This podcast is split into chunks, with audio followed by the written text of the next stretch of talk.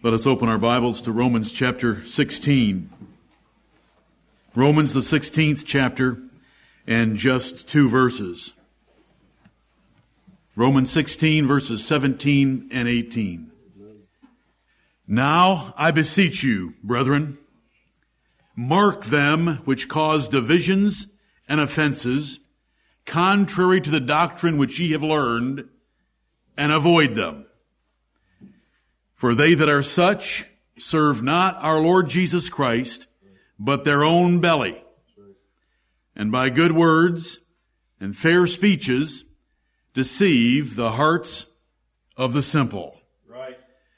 Amen and amen to God's word.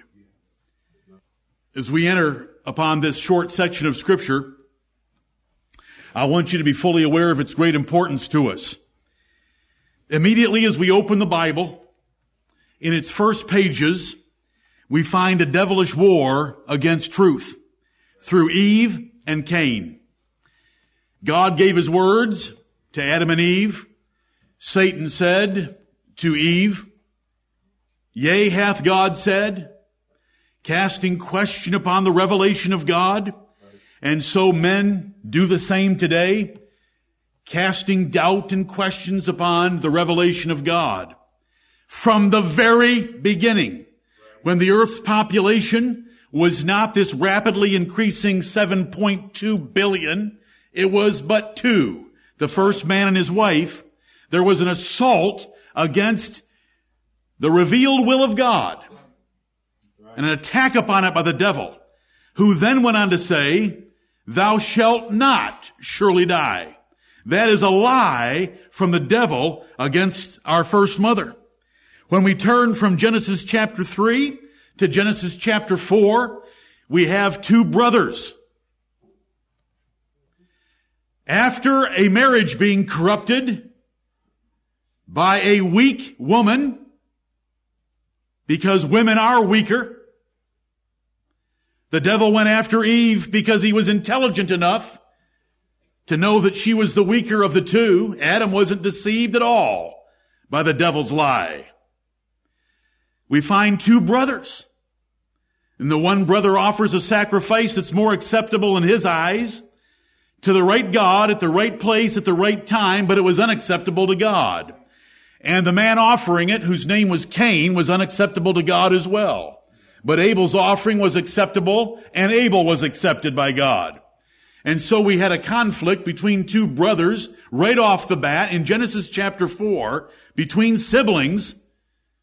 One was attacking truth and one was for the truth. And the one that was attacking truth killed his brother. Right. Where does such violence come from? Where does such murderous intent come from? Because Abel did what was right. Why? Where does that come from? It comes from the devil the father of lies who was a murderer from the beginning. Right. We cannot open our Bibles before we are faced with the war that is going on for the truth.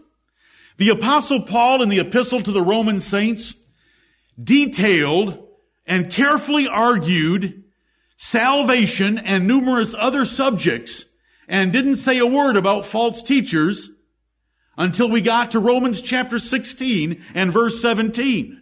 But now we're getting a warning. When we turn to the other end of our Bibles, the closing end, in the last chapter of the Bible, we have God's warnings that those who add to His words will have added to them the plagues that are written in this book. And those who take away from His words will have their names that they think are there taken out of the book of life. When we look at Revelation chapter 20, we see the devil being released from the bottomless pit for a short season to deceive the nations once again. The whole Bible in between describes this warfare between truth and error, between God's children and the devil's children over truth. Are you convinced this morning and do you understand enough to know that we need to keep what is taught in verses 17 and 18 of this chapter in order to please God, protect our families, deliver our church, and further the kingdom of Jesus Christ in the world. From the beginning to the end of the Bible, there is continual war between God's sons and truth against the children of this world and their errors. We have and know the truth by God's sovereign choice for us to be the guardians of it on earth. That is a wonderful privilege. This sacred and solemn trust God has given us is important for our church and for His kingdom and for our families. Right. Are you as committed to the truth as Abel was, who gave his life for it? And are you as committed to it as the martyrs that you just heard about from our brother Stephen? I read this in Revelation chapter 12 and verse 11, and he has read these verses to you as well. Here, Revelation 12, 11, and they overcame him by the blood of the Lamb and by the word of their testimony. And they loved not their lives unto the death. And the dragon was wroth with the woman, that is the church of the Lord Jesus Christ, described as his bride, the woman. The dragon was wroth with the woman and went to make war with the remnant of her seed which keep the commandments of God and have the testimony of Jesus Christ. Amen. This is the warfare that we are in at the present time. And so we come to a warning by the apostle as he closes out this epistle. He says now, after all his pleasant greetings and commendations and salutations of the first 16 verses of this chapter, now he wants to remind them that while there were many that were faithful, sitting among them in Rome. There would arise others among them. There would arise others outside them. They would be visited and contacted by teachers and disciples of error. And they were to mark them and avoid them.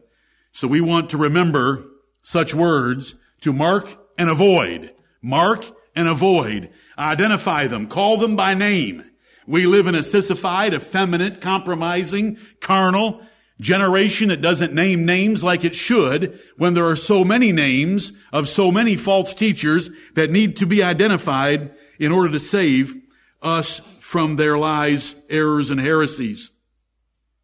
It's interesting how the apostle would point out so many good things about so many good brothers and sisters in the church at Rome and then say that there are wicked men and women that will be coming that you need to mark and avoid because they don't hold to the apostolic doctrine that you have learned. If they differ from this Roman epistle, if they differ from any other epistle that I have written, the apostle would say in Galatians 1, let them be accursed. If they don't follow my tradition in 2 Thessalonians chapter 3, then have no company with them. If they don't teach the doctrine of truth after being reprimanded and re- rebuked twice, reject them for they are proven that they're not of God in Titus chapter 3 verses 9 through 11. In your Bibles, look at Acts chapter 20 and let's see the apostle tell the elders at the church of Ephesus of what would take place after he was gone. This is a sorry thing to have to read, but it is true and it is to our profit to remember it. The apostle Paul knew and described enemies of the truth. Here in Acts chapter 20, beginning way back at verse 25, listen to this man's words as he meets with the elders of the church of Ephesus for the last time. And now, behold, I know that ye all, among whom I have gone preaching the kingdom of God, shall see my face no more. Wherefore I take you to record this day that I am pure from the blood of all men. For I have not shunned to declare unto you all the counsel of God. Take heed therefore unto yourselves and to all the flock over the which the Holy Ghost hath made you overseers to feed the church of God, which he hath purchased with his own blood. For I know this, that after my departing, shall grievous wolves enter in among you, not sparing the flock. Also of your own selves shall men arise, speaking perverse things to draw away disciples after them. Therefore watch and remember that by the space of three years I cease not to warn everyone night and day with tears. And now, brethren, I commend you to God and to the word of his grace, which is able to build you up and to give you an inheritance among all them which are sanctified. Amen and amen. They would come from the outside. They would come from the inside. They would be grievous wolves. They would speak perverse things. They would try to get men to follow them instead of following the Lord Jesus Christ and his chosen apostles. Back to Romans chapter 16. Due to the sin nature of men, the corruption of the world, and the diabolical designs of Satan, all Christians must be vigilant to discern and diligent to separate from anyone that doesn't follow the apostles perfectly. We cannot solve all the world's religious problems, nor do we have the time left, even if all of us were to quit our jobs and dedicate ourselves to research to identify all the isms that are out there in the world. But all the ones that contact us and touch our lives, the ones that we have to work among, the ones that we hear, the ones that are on the media that come into our homes, the ones in our schools, the ones in our neighborhoods. Those are the ones that we need to identify. And if anyone else comes up among us speaking perverse things, we need to mark them and avoid them. And we have done that, and I commend this church. We have had ridiculous heresies brought up in this church in the last several years. And I thank God for a church that is willing to mark them and avoid them and shun them because they are belly worshippers. They are not the followers and servants of the Lord Jesus Christ. All they care about is their vain imagination and their own personal pride. And that's why they depart from the things of scripture. And that's what these two verses teach us. Now the apostle Paul taught church unity without division. Just a page or two away is 1 Corinthians chapter 1 and verse 10, where it says, just a page away in similar terminology, now I beseech you, brethren. That sounds similar? Now I beseech you, brethren, by the name of our Lord Jesus Christ, that ye all speak the same thing, and that there be no divisions among you, but that ye be perfectly joined together in the same mind and in the same judgment. Now in this verse, just a page away, the apostle Paul teaches no divisions and that we all have one mind, one judgment and so forth. But there in Romans 16, 17 it says to make some divisions. The difference is Paul's doctrine. What he says in 1 Corinthians 1:10 is that he wanted them to speak the same thing and to be perfectly joined together in the same mind and in the same judgment and that was his doctrine. Right. Do it my way or it's the highway. That's what the apostle Paul always taught. If an angel from heaven preaches a gospel different than what I preached unto you, let him be accursed. Galatians chapter 1. And we, I could take you to passages, but it would waste our time and show you that we are to follow the apostle Paul as he followed the Lord Jesus Christ and only in Paul's doctrine should we be united without divisions. Right. When someone varies from that doctrine, we mark them and avoid them, shun them and exclude them from our communion and avoid them and have no company with them. And one of the simplest New Testament sins for which we can exclude them is the sin of variance. Now see, the average church member has never heard anything even close to it because they've never heard Romans 16, 17, and 18 preached, let alone the list of sins for which men are to be excluded from the Lord's Supper and put out of churches. But one of those doctrines is, or one of those sins is variance. Variance. When you vary from apostolic doctrine, when you vary from the apostle Paul, you are guilty of a crime against the kingdom of heaven and you are to be put out. We don't care how noble your thoughts are. We don't care how hospitable you might be. We don't care. We are going to hold the truth and we are going to fight like Abel and the woman of Revelation 12, 17 that have the commandments of God and keep the testimony of Jesus Christ. Amen. You know, when I look over at Ephesians chapter 4 and Paul's talking about unity, the only unity that Paul understands is this way. When Paul writes, endeavoring to keep the unity of the Spirit in the bond of peace. We love those words.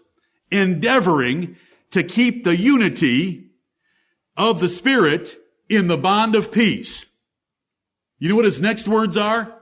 There is one body and one Spirit, even as ye are called in one hope of your calling, one Lord, one faith, one baptism, one God and Father of all, who is above all and through all and in you all. Notice when he talks about endeavoring to keep the unity of the Spirit in the bond of peace, it is based on one way of doing things. One baptism, one God, one Savior, one Lord, one faith, one church, one, one, one. There's only one way to do it. Right. Any other way is false. Any other way is wrong. Any other way is a division and offense against the gospel of Christ. No matter how small that difference is, no matter how small that variance is that comes near us, we have got to cut it off and nip it in the bud because it is those small differences that incrementally over time lead to the great heresies.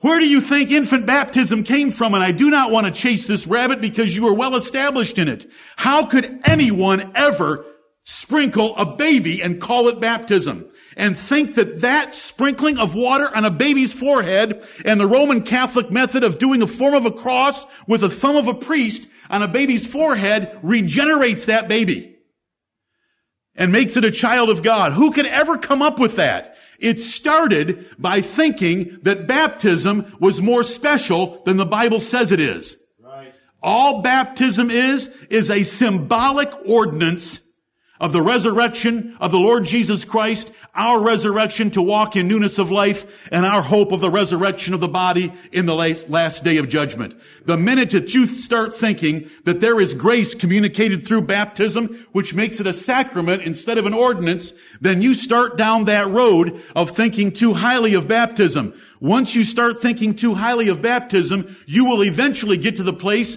where it saves. When you realize that baptism saves and half of all infants are dying in infancy, like was taking place during the dark ages under the ignorance and blackness of Rome, then you bring that baptism down to babies.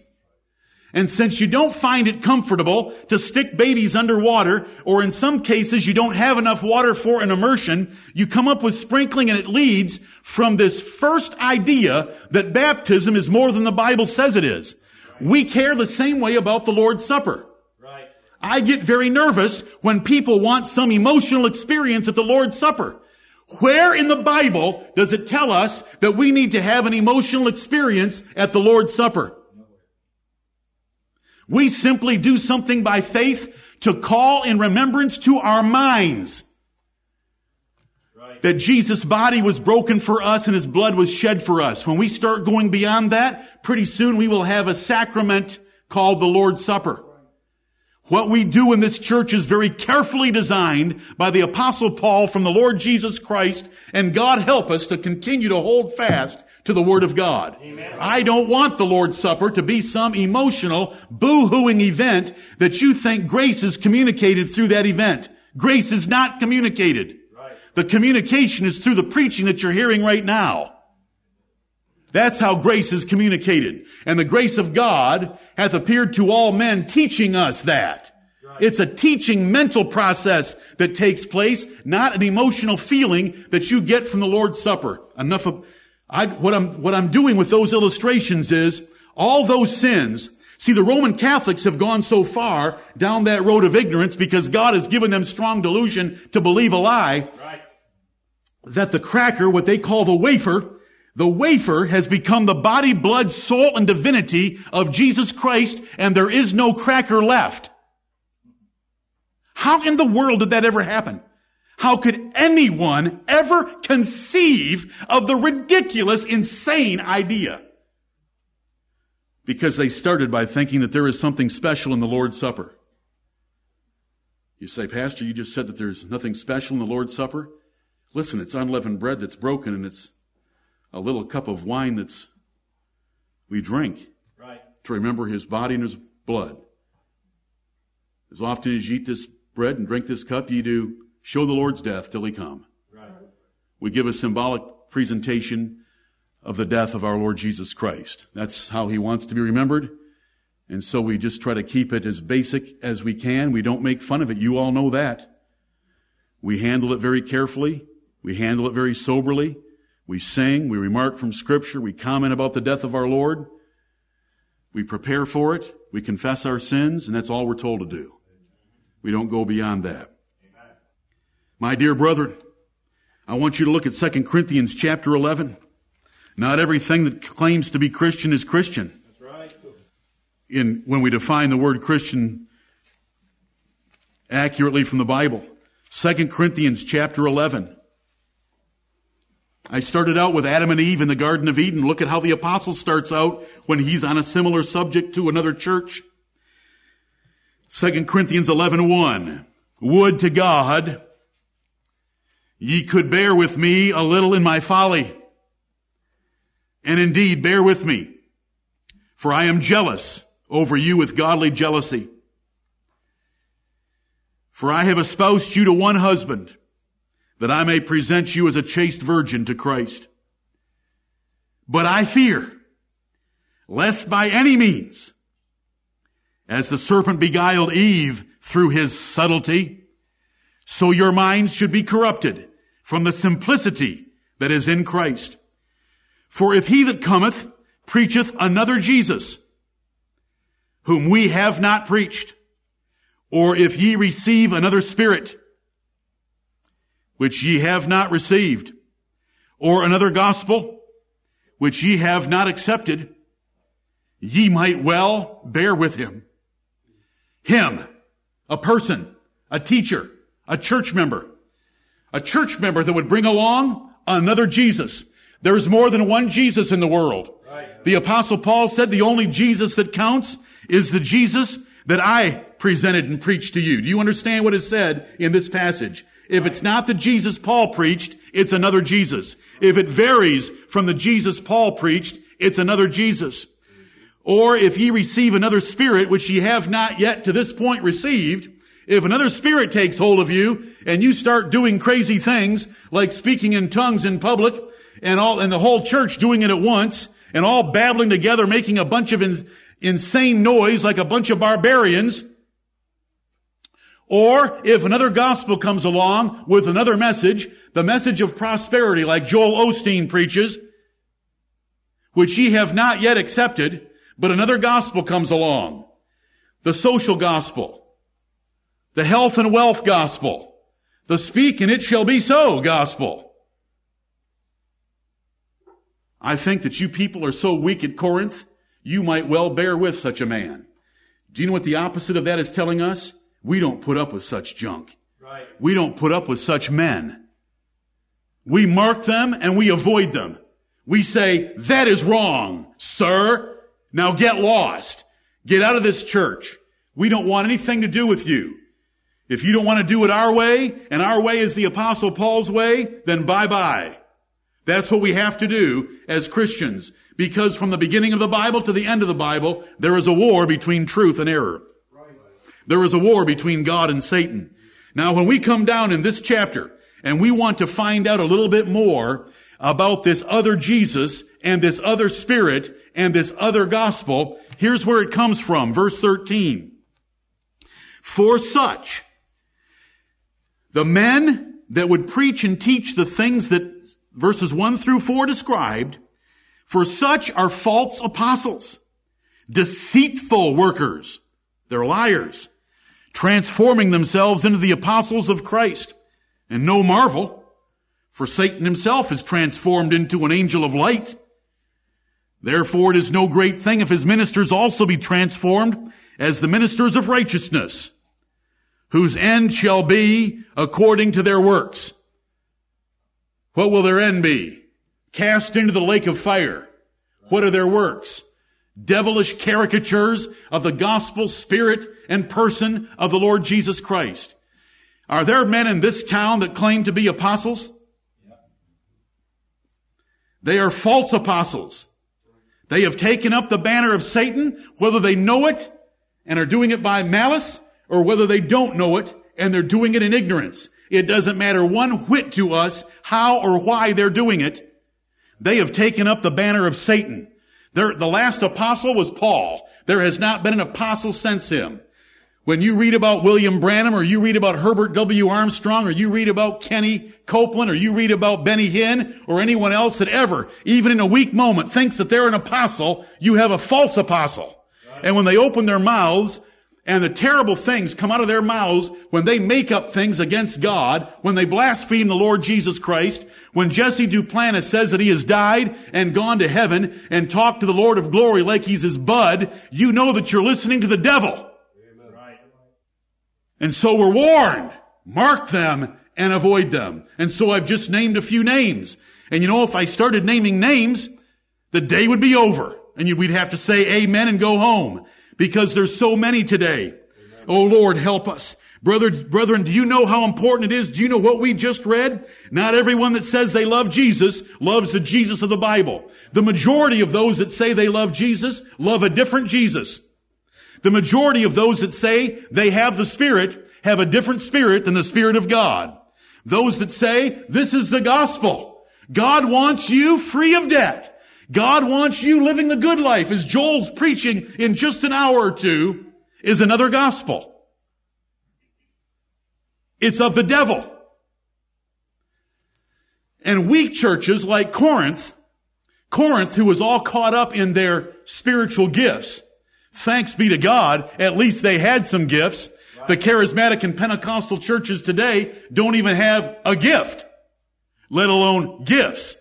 But that church, which had the real gifts and had more gifts than any other church in the New Testament, was the church most vulnerable to false doctrine. All you have to do is read 1 Corinthians to find out the legion of errors that were in that church in denying some of the most fundamental aspects of our religion because they were all caught up on their ridiculous gifts. And I'm calling them ridiculous because they were using them in ways that God had never intended for them to be used. This is an important matter for us, brethren. Throughout the Bible, I, th- I hope I showed you by going to the beginning chapters and the ending chapters, and you know that in between, it is prophets rising up to say, that is wrong, and that king is wrong. It is apostles rising up. That is wrong. These legalist preachers that are coming out of Jerusalem are wrong. It's the Council of Jerusalem saying, we lay no other thing on you. Throughout the Bible. You know, when it's the devil casting out a great volume of water after the woman, and God carries her by the wings of an eagle into the wilderness, where she is protected for a time and times and half a time. 1,260 years that the dark ages raged on this earth in Europe, which is the part of the earth that the Lord is identifying in the book of Revelation. Her doctrines were sweeping the world, but there was a woman that was carried into the wilderness, the true church of the Lord Jesus Christ, the remnant of the seed of God, who defied that onslaught of false doctrine and men that came after them. And we want to be part of them. We want to have them as our heritage and we want to be faithful to the Word of God. Right. Look at 1 Timothy chapter 4 very quickly with me. 1 Timothy 4, we could preach for, for Sundays and, and, and months almost on the warnings about false prophets and false doctrine in both testaments. 1 Timothy chapter 4, the same apostle, our brother Paul, now the Spirit speaketh expressly. That means this is going to be plain and you won't have to think very hard about it. Now the Spirit speaketh expressly that in the latter times some shall depart from the faith, just like he taught in Acts chapter 20, giving heed to seducing spirits.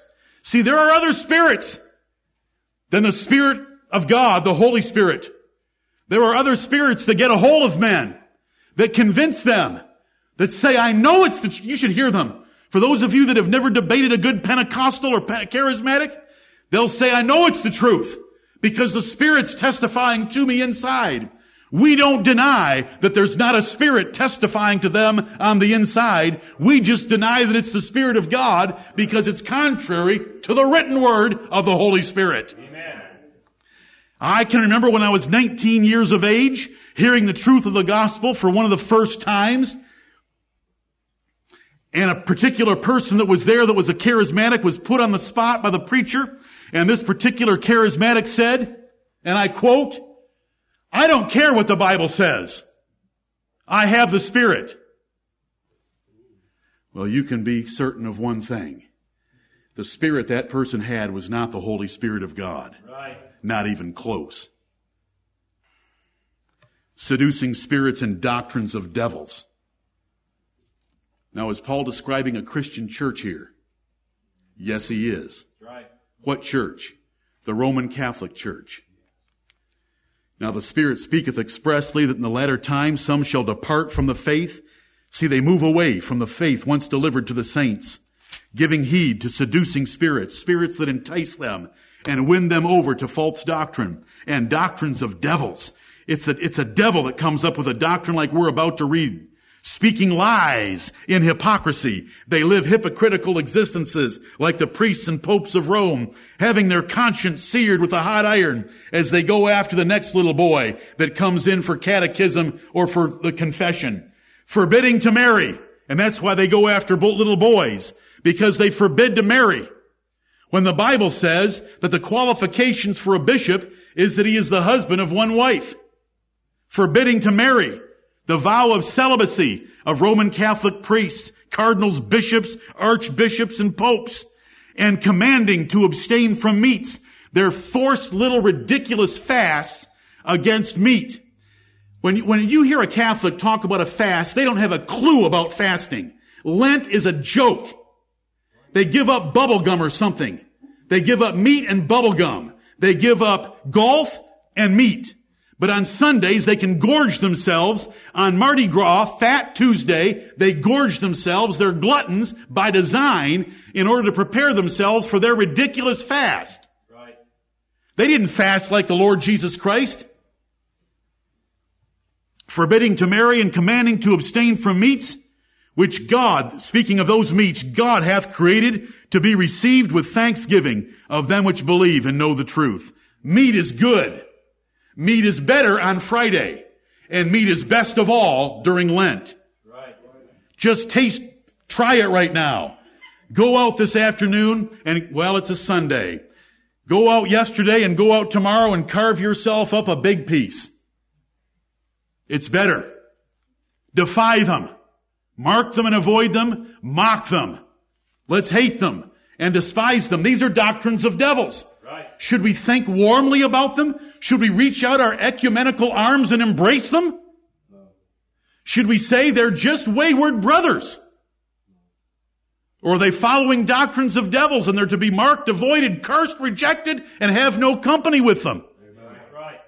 Lord help us. Oh, brethren, there's so much more. Look at 2 Timothy chapter 3. 2 Timothy chapter 3, you know how this passage just starts. I never want you to forget these 21 verses that start at 3-1 and go to 4-4. Never do I want you to forget them. It is my job to remind you of them, and as long as I am alive, I will stir up your pure minds by way of remembrance that this is a prophecy that applies to us, and this is the most important prophecy in the Bible for us. Right. Because this is describing what affects us, touches us, seduces us every day of our lives. The perilous times of the last days. It is not perilous to be in World War III. It is not perilous to have an AIDS epidemic sweeping the world. It is not perilous to have an economic depression that wrecks the dollar. None of those are perilous.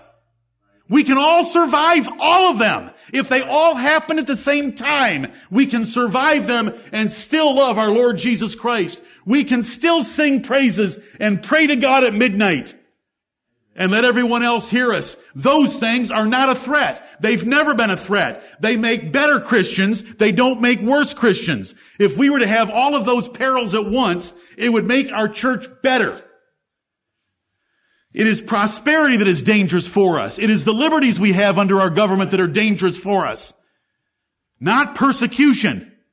Persecution separates the chaff from the wheat and the real believers from the false professors.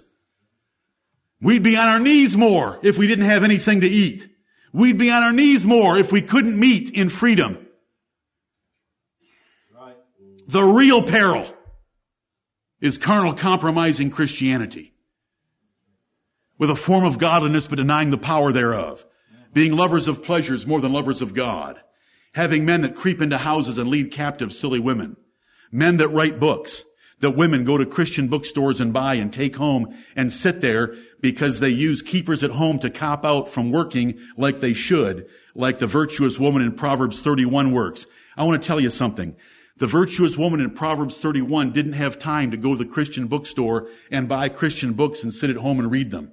Right. Right. There isn't a word, listen, there isn't even a hint of the least idea that is even second cousin to such a ridiculous thing as a woman thinking that she has time or the calling or the purpose or the ability to sit at home and read a Christian book. I'm supposed to mark and avoid them, right? So I'm telling you the truth. Where's that found in the Bible? If a woman will learn anything, let her go to the Christian bookstore and buy a book. If a woman will learn anything, what does it say? I believe the Bible. If Paul wrote it, I believe it twice as much. Right. You all know how I mean that, don't you? Because Paul taught us how to follow Jesus Christ. Amen. Jesus was a Jew and he preached to Jews. Paul preached to Gentiles and he was our apostle. If a woman will learn anything, this is the third time I ask, how should she learn? Let her ask her husband at home. Because the rest of the time she's supposed to be doing what the Proverbs 31 woman is doing, and that doesn't leave any time for reading books, especially religious books. Listen, if she wanted to read a romantic novel, and listen, I'm putting a very careful restriction on that, it would be better than reading a religious book. Because at least, at least the romantic novel would make her better for her husband. Thinking that she is the spiritual leader, or that she's going to protect her family, or that she's going to teach them the truth, or that God raised her up to be the guardian for her family, is turning God's order of things upside down and it ruins families. That's right. Lord help us. You know where we came, where, how did I get off on that rabbit trail? Who let the rabbit out of the cage? The Holy Spirit did. Right. Verse 6. For of this sort, what sort? The false teachers of verses 1 through 5. For of this sort are they which creep into houses and lead captive silly women, laden with sins, led away with divers lusts. What's their number one lust? To com- Who said it? Raise your hand. Amen. Knowledge. They want to compete with the men. And God didn't give them the ability nor the responsibility to do so. Led away with divers lusts, ever learning. You know, they can go to seminars and read books and listen to tapes, ever learning and never able to come to the knowledge of the truth. Silly women that go to all these conferences are never able to come to a knowledge of the truth. So our nation just continues to shift farther and farther and farther away from truth. When you watch the camera pan in on an audience of Benny Hinn, who do you think is there? When you, if you go park your car in a Christian bookstore tomorrow on a Monday, from it during its entire opening hours, take account, have two columns, men, women, and just mark off who's buying the books. Because this is the error. Men are the leaders of families. Men tell the wives what to believe. It's always been that way. Abraham, God loved Abraham because God knew about Abraham. He will command his household to keep the way of the Lord. If Adam had done that, we wouldn't be sinners today. Adam didn't do that. He let Eve have a conversation with a preacher. Joshua said, as for me and my house, and that included his wife, we shall serve the Lord. And on and on it goes. When Moses knew it was time to go back to Egypt, he didn't care what his wife thought. He took his wife and his two sons and headed back toward Egypt. And throughout the whole Bible. Right. Look at this prophecy that's before us. From the first verse of chapter 3 to the fourth verse of chapter 4, it is one lesson. It is one tied together lesson of what's going to come in the last days, these perilous times of corrupting Christianity. And the apostle describes it in different ways. He gives us the cure. The cure for it is the word of God in the hands of the man of God. Verses 16 and 17 of this chapter. And then he charges that man of God with a pretty serious oath in the first verse of chapter 4 to preach the word and to be instant in season and out of season, to reprove, to rebuke, to exhort with all long suffering and doctrine. For the time will come when they will not endure sound doctrine, but after their own lust shall they heap to themselves teachers, having itching ears, and they shall turn away their ears from the truth and shall be turned unto fables. This is the apostle calling any doctrine that is different from his a fable. And they're going to turn away and they're going to heap to themselves teachers so that today, while we pray for real ministers of God that will get up and thunder the, the King James Version to congregations around the world, there are thousands upon multiplied thousands of teachers who will scratch the itching lusts of the ears of people who no longer will endure sound doctrine but want fables. Right, right. We're in this time. This is our prophecy. Thus the importance of the passage that we are in. While you're in the Timothy's, look back a couple pages to 1 Timothy chapter 3 and let me remind you about the purpose of our church. You know, the Bible does tell us in Revelation chapter 20, and we do believe this particular prophecy is one of the or the last event before the Lord's return, is that Satan shall be loosed from the bottomless pit for a short season to deceive the nations.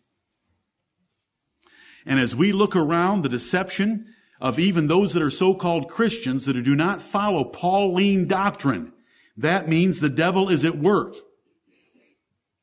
The waves of the charismatic movement, Catholicism, Seventh day Adventism, Mormonism, and so many isms sweeping the world. Right. Here's our purpose. 1 Timothy 3:14, Paul to Timothy, these things write I unto thee, hoping to come unto thee shortly. But if I tarry long, that thou mayest know how thou oughtest to behave thyself in the house of God, which is the church of the living God, the pillar and ground of the truth. And he goes on to describe some wonderful aspects of that truth, which I've preached to you before. But notice, how is a minister supposed to behave himself in the house of God? Is it based on market surveys? Is it based on what keeps his biggest contributors happy? Is it based on what keeps all the children happy?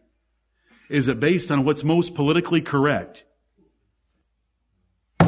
It's what Paul said. You mean Paul? You mean Paul? Yes. I've told you, Timothy, exactly how you ought to behave yourself in the house of God, which is the church of the living God, and the church is the pillar and ground of the truth. The pillar is something that supports the truth. It's the ground of it. We're the foundation for it. We defend it. We support it. We teach it. We promote it. We hold it together. We are constantly there to stay under it and keep the truth in this world. That's the purpose of the church. Right. We're at war. The father of lies fights us like he did Eve and Judas Iscariot, while our father is seeking true worshipers. What a difference between our Father in heaven and the Father of lies on earth. We're at war. We must increase our duty to truth because attacks of devils and men will increase.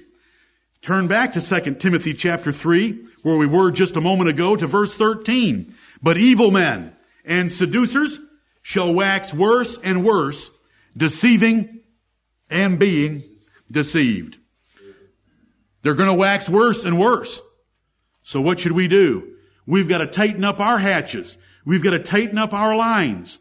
We've got to tighten up what we allow our children to do, hear, and associate with. We've got to tighten up what we read and listen to. We've got to tighten up what kind of conversations we allow to take place in our church.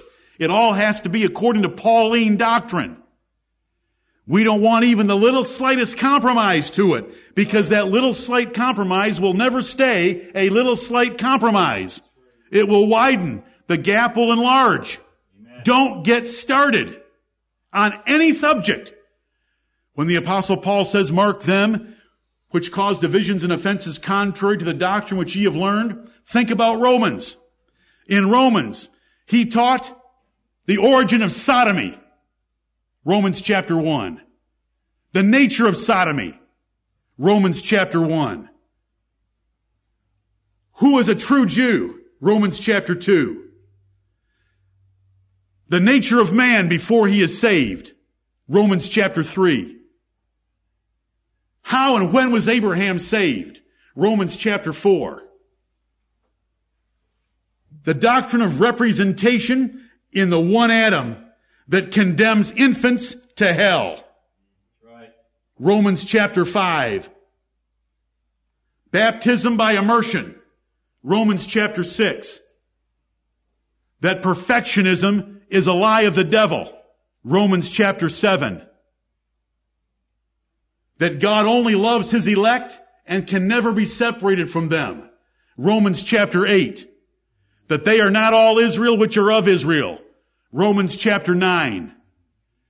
That without preachers, no matter how much of the Spirit you have, you aren't going to increase in faith. Romans chapter 10. How shall they hear without a preacher? Romans chapter 11. That there are unconverted elect by the ordinance of God that he will save. As an exception, Romans chapter 12. That there are a variety of gifts in the church, but we are all one body and we should esteem each other more important than ourselves. Romans chapter 13. That we submit to our civil authorities because they are ordained of God and they are the ministers of God to us for good, including the one we have at the present time. The goodness of President Barack Obama is all around us. The goodness of our Democratic Congress is all around us. The goodness of our Supreme Court is all around us. Get used to it. You're going to hear more of it.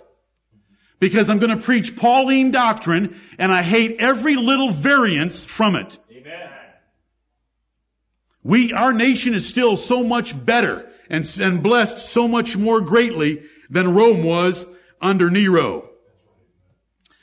The Lord Jesus Christ hasn't been hung on a cross recently on these shores of the United States of America. Romans chapter 14, Christian liberty. All the intricacies of Christian liberty. You know, we come to Romans 16 and verse 17, and it says, Mark them which cause divisions and offenses contrary to the doctrine which ye have learned. So there's that epistle of the Romans. And then we have all the other epistles and everything that Paul wrote to us. Whatsoever Jesus Christ commanded him, we want to hold to every bit of that and we do not want to depart from it. We want to look at that prophecy of 2 Timothy chapter 3 and realize that we are in the middle of that prophecy being fulfilled right around us. A carnal, compromising, effeminate, by that, by that word I mean, it preys on women and it's got men that are like women in the pulpits and it's got women in the pulpits. It's effeminate, it's carnal, it's compromising, it's worldly. It's a degradation of true Bible Christianity. It's against sound doctrine. It's for fables. It's full of folly. But do you know what God has promised in verses 8 and 9 of chapter 3? Their folly shall be made manifest, as was the folly of Jannes and Jambres made manifest. The two named magicians of Pharaoh. All you have to do is go to a Google search box and type in Kenneth Copeland barking. And you know, the Lord's fulfilled 2 Timothy 3, 8, and 9. Their folly shall be made manifest to all men. See, Jannes and Jambres, the magicians of Pharaoh, were far more noble, far more noble than Kenneth Copeland, Kenneth Hagin, and the other charismatics and Pentecostals like them. Because those two men didn't get down and crawl around like dogs barking, nor did they fall on each other laughing hysterically and call it being slain in the spirit. Right. For those of you who don't know what I'm talking about, it is your fault and it is to your shame that you don't have a little bit of an idea of what is sweeping this world. So that when you hear some of these names and you want to hear somebody talk about they have the gifts of the Spirit, as soon as you start down the road thinking that there are apostolic gifts of the Spirit in the church today, you will end up crawling and barking like a dog because you have departed from the Bible already as soon as you say apostolic gifts are still in the church today.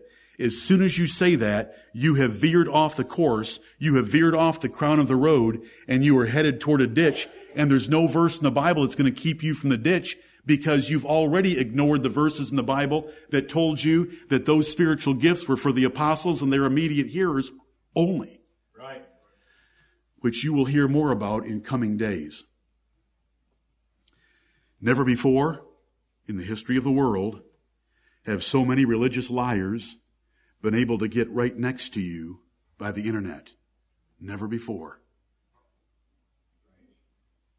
You know, when you lived out on your 40 acres or your 160 acres, and the man next to you had 160 acres, and the man behind you had 160 acres, and the man in front of you across the road had 160 acres, how much false doctrine did you hear?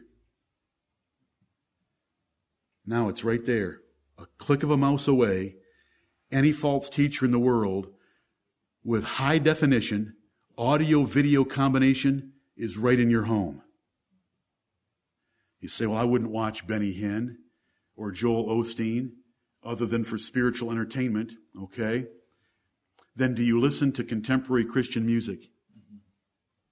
Why do you like contemporary Christian music? Why can't you make a judgment that the people that write it, the people that produce it, the people that consume it, are all carnal Christians fulfilling this prophecy of 2 Timothy 3? Right. Why is that so hard for you to figure out? That a steady diet of contemporary Christian music is going to destroy you. I'm not, I'm never going to preach about music. Because the Bible doesn't preach about music. It says music should glorify God. And music should be according to the word of grace that is in our hearts. And our hearts should be full of wisdom from God's word. How can you listen to contemporary Christian music with its ridiculous, infantile, little lyrics sung over and over again, sung by people, produced by people, designed by people, and consumed by people who stand against what we believe? How does it help you? Could you, could you write me an email, someone? Could you write me an email and tell me how carnal Christian music draws you closer to Pauline doctrine? That's what I gotta hear. Pauline doctrine. If you say it draws me closer to Jesus, I will show you by the writings and the testimonies of the, those that design the music, write the music, produce the music, perform the music, and buy the music, that it's another Jesus in all cases. So, if you were comforting yourself that you thought I was talking about Roman Catholics, Mormons, and Hindus, I want to talk about anything that creeps into your houses because of technological advances where they get to sell their goods to you and your children. Right. Why don't you like "Twas with an Everlasting Love"? Why isn't that your favorite song? Sung a cappella. Why isn't that your favorite song? And you say to me, I have a different taste in music. I agree. Where'd you get your different taste in music from? Is my next question. Say, God made me that way. I will deny it. Show me where it says that in God's Word. Right. That God gave you a different taste in music. You are leaving Pauline doctrine and Pauline practice, listening to that contemporary, carnal, effeminate. Have you ever watched the performers? You know, you have to ask, is that guy at the piano a man or a woman? And I'm talking about contemporary Christian music. Is that a man or a woman? You say, well, it doesn't matter if a person has long hair or not. Did Paul have an opinion on long hair or not? A severe opinion. Yes. Did he say we have no such custom, neither the churches of God? Amen. In 1 Corinthians chapter 11. I love all of you, But I'll tell you, I love the truth of God more and I love God and I'm so thankful to God. And we are bound to give thanks always to God for the truth that He has shown us. If it weren't for the grace of God, do you know what a small minority we're in? Do you know what a small minority it is that people that hold to a King James Bible and hold the Pauline doctrine? It is a very, very small minority. Why have we been shown it? Why do we care? Why are we convicted? Why do we love it? Why are we motivated, highly motivated? I am to defend it and to hold us to it. I love music. But music's gotta be guarded. Amen. Friends have to be guarded. Entertainment has to be guarded. Where are those that cause divisions and offenses contrary to the doctrine which we have learned from Paul creeping into our lives? We want to cut them off at the pass. We want to nip it in the bud. We want to chop it down while it's a small tree. We don't want the roots to grow in and clutch the hearts of our children or ourselves or our minds. Never in the history of the world have so many religious liars been able to package their false doctrine and their heresies and their seducing spirits with such musical accompaniment, high definition video, and bring it right into your children's bedrooms. Anytime you turn on the radio or television or pick up a magazine or surf the internet, beware. Because there's where the false teachers are. Their philosophy, their lifestyles. Lord, have mercy upon us. I didn't accomplish nearly what I wanted to, but I, don't, I accomplished all that I needed to. The time says it's time for our break. I thank you for your kind attention. I trust that God, by His Holy Spirit, will convict every one of you to be as convicted as I am, not by my spirit, but by His Spirit right. through Romans 16, 17, and 18. Now I beseech you, brethren, mark them which cause divisions and offenses contrary to the doctrine which ye have learned, and avoid them. For they that are such serve not our Lord Jesus Christ, but their own belly, and by good words and fair speeches and attractive music deceive the hearts of the simple. And your simple are your wives, and your simple are your children. Are there men that are going to protect their families? I'll be right with you 100%. May God bless the preaching of His word. Amen.